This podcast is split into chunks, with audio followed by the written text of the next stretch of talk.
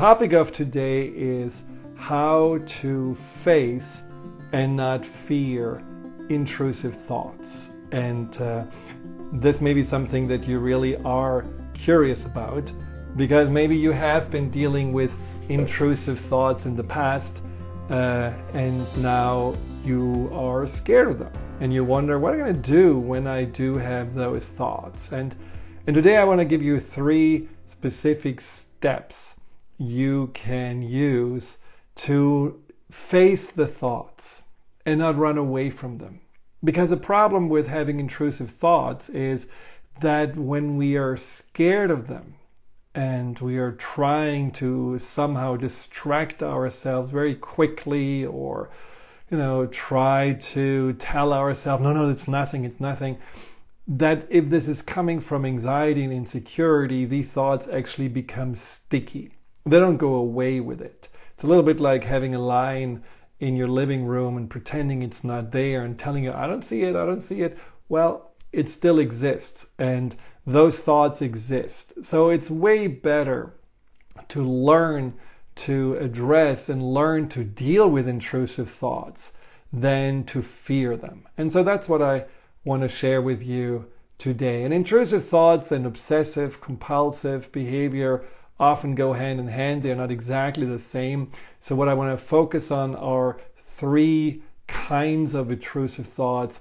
that are very, very common. And, and the, the first kind is this self doubting thought, you know, where you, let's say you're in the kitchen, you're just cutting some piece of bread, and all of a sudden you have the thought that says, What if I'm going to stab my friend or kill my children? And you're shocked, like, my God, how can I come up with a thought like that?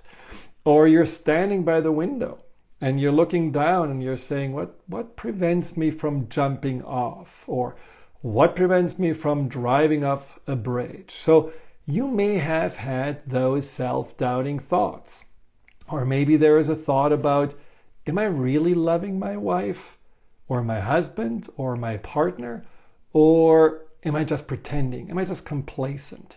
Do I really feel anything when I kiss them? Or is that really nothing inside of me? Am I actually able to love? You know, it can really spiral these intrusive thoughts into a story that somehow you make up. And then there are the worry thoughts. What happens with my children when I die? And you can totally obsess about those thoughts. Or will I ever run out of money? Will I ever really, you know, feel safe? And what if I'm ending up under a bridge? And then you can spiral around that. So we have the self doubt, we have the worry thought, and then there's also the replay thought. And that's maybe something you have also seen in the past where you watch something that really disturbed you and somehow it doesn't leave your mind. I had this recently happening because uh, very tragically, uh, one of my horses died. And, uh, you know, I was woken up by a friend and she said, Hey, Canal, that was a horse name, she has a colic and, uh, you know, we have to call the doctor. And, you know, we did everything. And she suffered and was so brave and was really trying to walk because that's what you do when a horse has a colic and uh, at the end we had to put her down. It was just not possible to save her. But that face and that you know that bravery and that despair man that was definitely something that stuck in my mind for quite some time. So this is what our mind does. It can replay things that somehow are disturbing or hard or are just something that we haven't fully yet wrapped our mind around and it can replay them over and over again. So you probably relate to those thoughts. And if you have any thoughts that you feel like, I wish I could really let go of that thought, write it in the comment section because I may be able to help you to also identify more what's actually behind it. Is there something underneath that? But before we go to that step, the first step for you to no longer fear those intrusive thoughts is to learn a little bit more about them. Where do they come from? Well, first of all, they are created by your mind. And I'm a firm believer that our mind is not designed to harm us, but usually our mind has some reason to do things. And what I'm talking about is especially the deeper part of the mind, the subconscious mind, because we are not consciously conjuring up those thoughts. They are bubbling up. And, and so, why? Why are those thoughts there?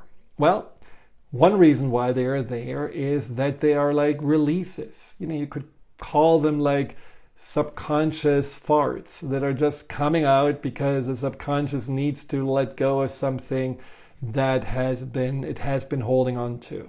And one example of this is also a dream. I mean, how many times do we have also kind of disturbing dreams? And it can be great dreams too, but dreams are also a way for the subconscious to process and let go. And if we haven't really done a lot of dreaming or we haven't done a lot of sleeping, it can also happen that those releases happen during the day. And this is why over 90% of the population has these disturbing thoughts. So if you are dealing with these thoughts, you're not alone. This is something that happens all the time to most of us. And it is something that certainly you could say is like a jerking of the muscles that sometimes happens involuntary, doesn't mean anything, it's a release, and that's how you can see it. The other thing is that the thought doesn't tell you the truth. Just like when you have a nightmare, it doesn't mean that there's really a burglar in the house or that there is really, you know, your your partner leaving you or your teeth falling out or tomorrow you're going to sit naked in the bus all those night streams i had in the past it doesn't tell you the truth and it doesn't give you some kind of a premonition of the future Again, usually those thoughts are simply firings of the mind that are releasing, some people call it even mind junk. And, and that's okay because, you know, when we have junk in the house, we usually get rid of it. And that's what those thoughts do too. Those thoughts also don't say anything about your character. So if you're looking at yourself now as a potential murderer, because you had the thought of stabbing someone, or you're thinking, like, oh my God, I'm suicidal because I have that thought, well, you're not. Most likely, again, this is just a thought that has been coming up, and, and it is not anything that tells you that there is something wrong with you or gives you any kind of an indication or judgment or your character. Just don't take those thoughts literal. And that is very important, similar to the subconscious dreams. These thoughts are not anything that need to be really taken as, you know, face value. They're just thoughts that can be also much more metaphorical if they have a deeper meaning. And that's what I come to in a moment. So they're common, they don't tell you the truth, they don't tell you the future, and they also don't say anything about you as a person. And very importantly, they don't have the power to make you do anything. If the thought comes up about, let's say, jumping out of the window, it cannot make you do that. You're not like in a state of, oh, now I'm the puppet on the string of my subconscious. You are always in control. You always have the subconscious control to go and say, no, this is not what I'm doing. This is not what I'm about. This is not something I even want to entertain. You have that conscious control. You know, some people say, like, wait a second. If you go to these hypnosis shows, right, where your subconscious basically is in the hand of this a hypnotist, isn't that where people are, you know, dancing on tables, pretending to be chicken, and you know, doing things that are really ridiculous and uh, it seems like they're completely out of control. Well, the truth is that these people choose to let themselves get out of the way. They choose, and this is what the secret of these hypnosis shows is all about, that the hip, um, the hypnotist is checking so which person is willing just to go for it which willing which person doesn't want to have the critical faculty be in the way which person is up for fun? And those are the people they are choosing to clack as chicken and uh, you know sing in Russian and whatever they do because they want to have this experience. But if your subconscious gives you a suggestion or some thought coming up, you always have the power to say no. It's up to you. That's the beauty about the subconscious not being in charge, but being more like a servant. So, number two, once you remind yourself that you had just a normal junk thought that is coming up, nothing that can harm you or harm anyone else, it's time to let go. Now, again, letting go is letting go from a sense of, oh, it's nothing, don't worry about it, and not from, a, oh my God, I have to get rid of it. Oh, there is a thought, oh, what do I do now? Because that makes it sticky, as I said at the beginning. So try to practice letting go. And you can say yourself, you know, tell yourself it's just a thought, it's just a little mind release, not the truth, not the future telling, nothing to worry about. I know what I'm doing, I know who I am. And, you know, whatever little things you want to say, but once you have said it, add something positive to this. You know, when we are gaining this. Uh, this new habit of releasing easily. It's such a good idea to not just focus on the release, but put a little extra cherry on the cake by rewarding yourself with a positive experience. This is where you are creating much faster the neuroplasticity, these new neural networks, through feeding yourself with something pleasurable. So let's say once you release the thought and say, nothing to worry about, I let it go, has no power over me. Then, let's say you pet a cat, or you eat a cherry, or a strawberry, or you help someone and feel good about helping, or you, you know, tune into you know your favorite radio station or listen to something happy or i just love to smile or you know give myself you know some high five and and just make myself feel empowered and good. Yeah, at the beginning it may feel a little bit like, you know, contrived and maybe you're pretending, but what happens in your brain is that you are showing that this is not where you linger around. You're showing to yourself, no, I'm in control, I'm moving forward, and I'm going to do something that makes me feel good. This thought does not capture my day, and I'm not a, a, mental emotional hypochondriac where I take all those thoughts so serious. I know there's nothing really that I need to let uh, to linger around or hold on to. I can let it go. So add this positive to it, and usually after a few uh, days or you know times of trying, you will feel, well, I get the hang of it. It's great. Now the third step and that's an important one. That's a little bit more the critical or challenging one is that not all thoughts are just junk. Not all thoughts are meaningless. There can also be thoughts that do reappear over and over again that apparently want your attention. So, just with me and the horse, you know, I knew that this image of this poor suffering horse coming back to me is not only a replay, but it's also something that had a deeper meaning. And the deeper meaning was that I felt guilty. I felt guilty not knowing really why, because I didn't really know what I did wrong or if I did something wrong, but I felt guilty because I had no explanation. So for me, it was really important to spend some time reconciling with that this happens, that I went through all the feeding and everything we had been doing and all the signs, and I saw her, you know, at midnight before, and everything seemed fine, and just letting myself find peace with there was nothing I could do, that I am really just someone who had to accept that unfortunately horses do get colic for no reasons, and there is nothing that you can prevent from happening. When you have a thought about, let's say, continuously, I'm gonna hurt someone. I'm going to hurt my family. I'm going to hurt my, you know, my partner. Think about. It's not about hurting them, but how do you feel?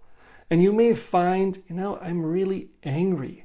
And I don't know why I'm angry. So you dig a little bit deeper and then you realize, you know, I'm really angry because I feel somewhat powerless.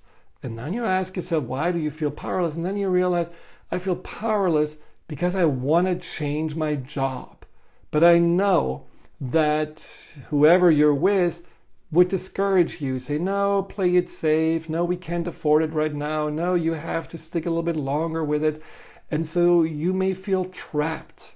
And your subconscious may show you this feeling of entrapment as a way of, well, this is the person who keeps you trapped, and this is what you need to deal with and not through stabbing the person, but obviously through being brave and courageous and saying, No, I need to talk, I need to share, I need to be honest, and I need to bring this up because obviously I have given too much power to this person and I have been holding myself back. Or if you have these thoughts about jumping out of the window or driving off a bridge, there may be thoughts that are about escaping, getting away. And that can be just a general sense of overwhelm. Doesn't mean that you want to kill yourself. It just means that there is something inside of you feeling it's too much. There is just something where I feel the burden of life on my shoulders and I want to have some space, some relief. And you know it's not about ending your life, but it's about making a change. So these are just a few examples. Maybe you do have, you know, this question about your sexuality, or you have a question about, do I really, you know, love the person I'm with? And then you have to ask yourself, maybe you actually trust or you don't trust that you are lovable. You don't trust that you are someone who has something to offer to someone. And so you are already on a deeper level afraid of what's going to happen when they you know find out that uh, you're not enough. And you know your subconscious can also already brace itself for a heartache. The point is that those thoughts that recur they do usually deserve a little attention. And they do deserve some clarification. I do feel that the subconscious is knocking at our doors in different ways dreams, as I said, emotions, certainly also physical sensations, you know, things that, you know, like chronic pain or uh, just uh, some ailments where you would say, well, you know, I checked uh, with a doctor 50 times and we don't really know the reason. Well, there is a reason, and your subconscious wants to have your attention. But those intrusive thoughts certainly can also be one of those knocks.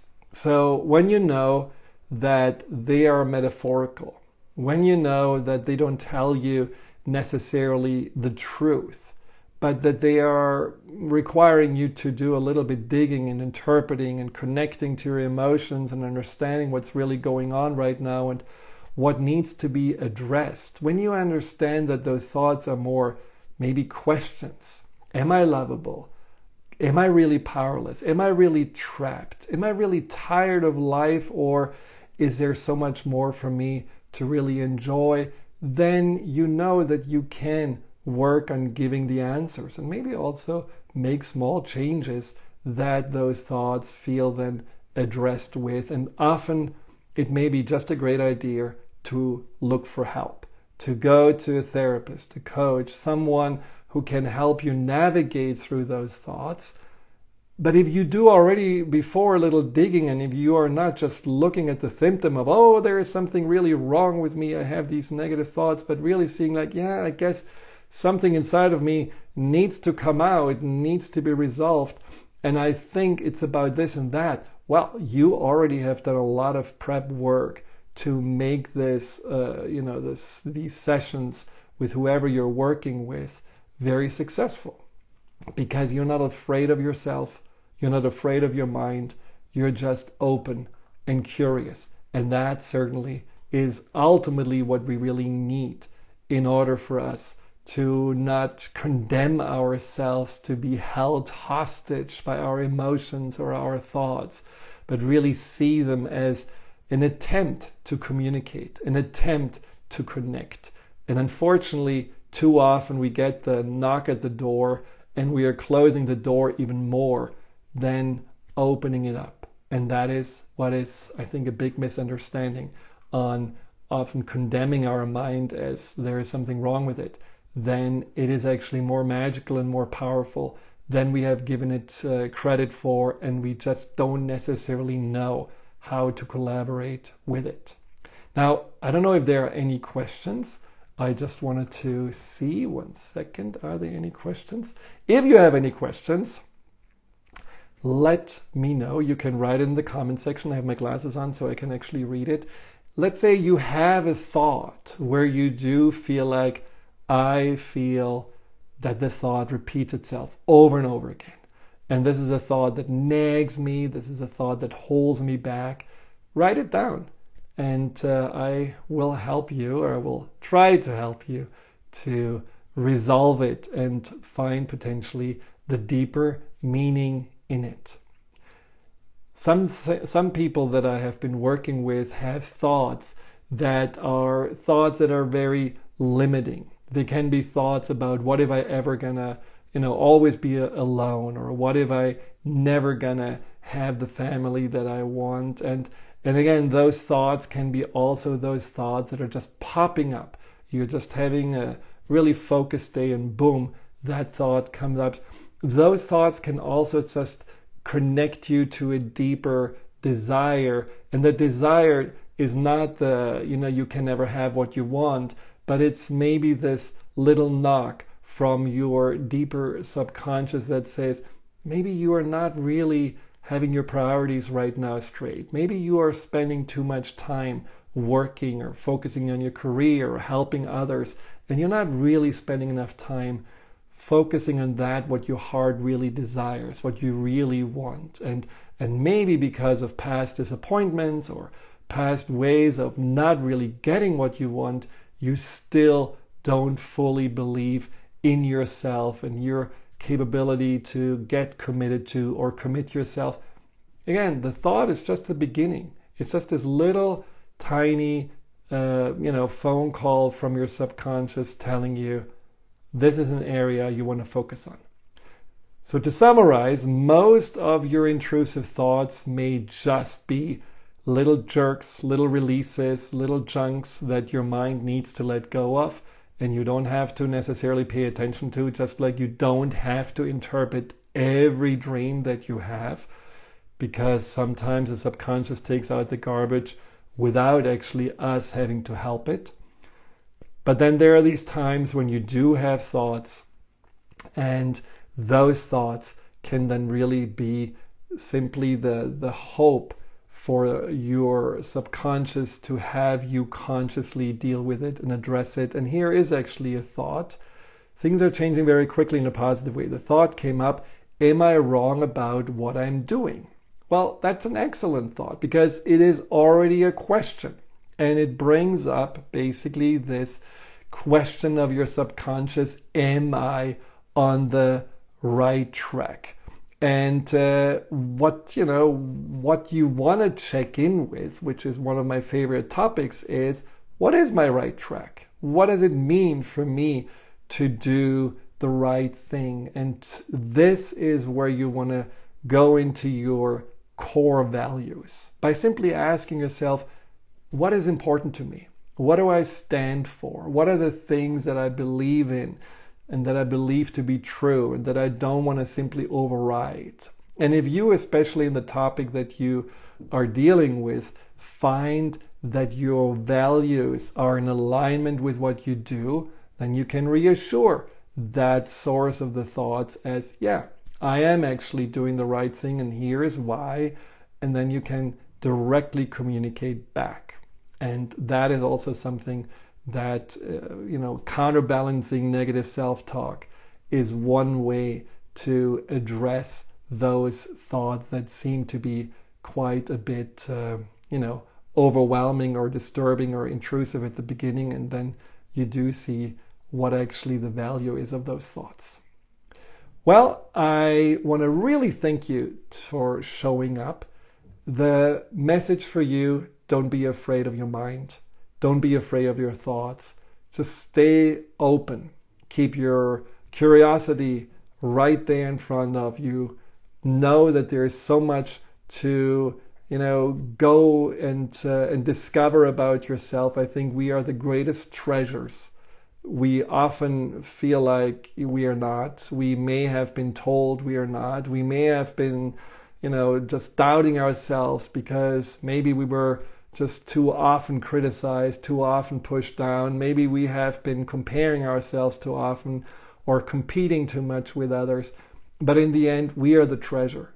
And the treasure is something that is just a, a, a gift that keeps on giving, something we can continue to, to discover more about. We just have to spend time. We have to spend time with ourselves. And if you do listen to your thoughts, positive or negative, disturbing or uplifting, and you realize that they come from your mind and, and sometimes do actually give you pointers on how to move forward and what action to take and how to find your path, your life will only continue to get better and better.